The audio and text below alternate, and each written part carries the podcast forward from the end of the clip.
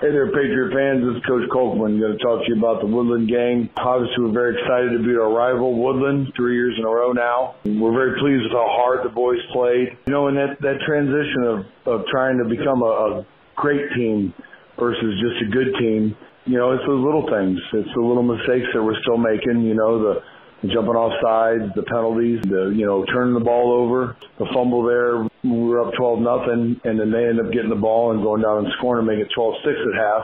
So instead of 19 to zero at half, it's 12-6. You know that's a that's a huge thing. And then the the offensive the other offensive fumble that led to a touchdown. So really, you know, we feel we kind of gave them everything they got. Defense had another great night. We played well. I'm pleased with that. Held them to less than 200 yards total offense. Uh, their main back had 16 yards offense rushing. So uh, very pleased with our defensive effort. Had some stellar performances out of guys like Hicks and Walter and uh, Whitaker, Riddle and Teichman up front, Dalton White. Just across the board, a good effort by those guys. But even offensively, you know, Kobe Meyer running the ball and Isaac Nagy, they both had over 100 yards rushing. And overall, we felt like we took a step in the right direction. Still felt like we let a team hang around that we shouldn't have let hang around and against good teams, you know that'll that'll cost you. So we need to clean that up and be better in that area, and the boys know that. You know, there's some setbacks in the game. Uh, Preston Fields, we're still unsure of his outcome.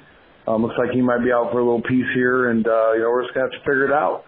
Uh, the boys know it's the next man up. That's the nature of football, and you know Preston being a captain and the work he's put in is, uh, you know, at the time being, it's kind of devastating. You know, uh, but we got to work through that. Uh, we got to rise up and be better. And Preston's in good spirits today, so um, we'll get it figured out, but uh, you know, check back later in the week. We'll talk about South Adams, and uh, until next time, Patriots.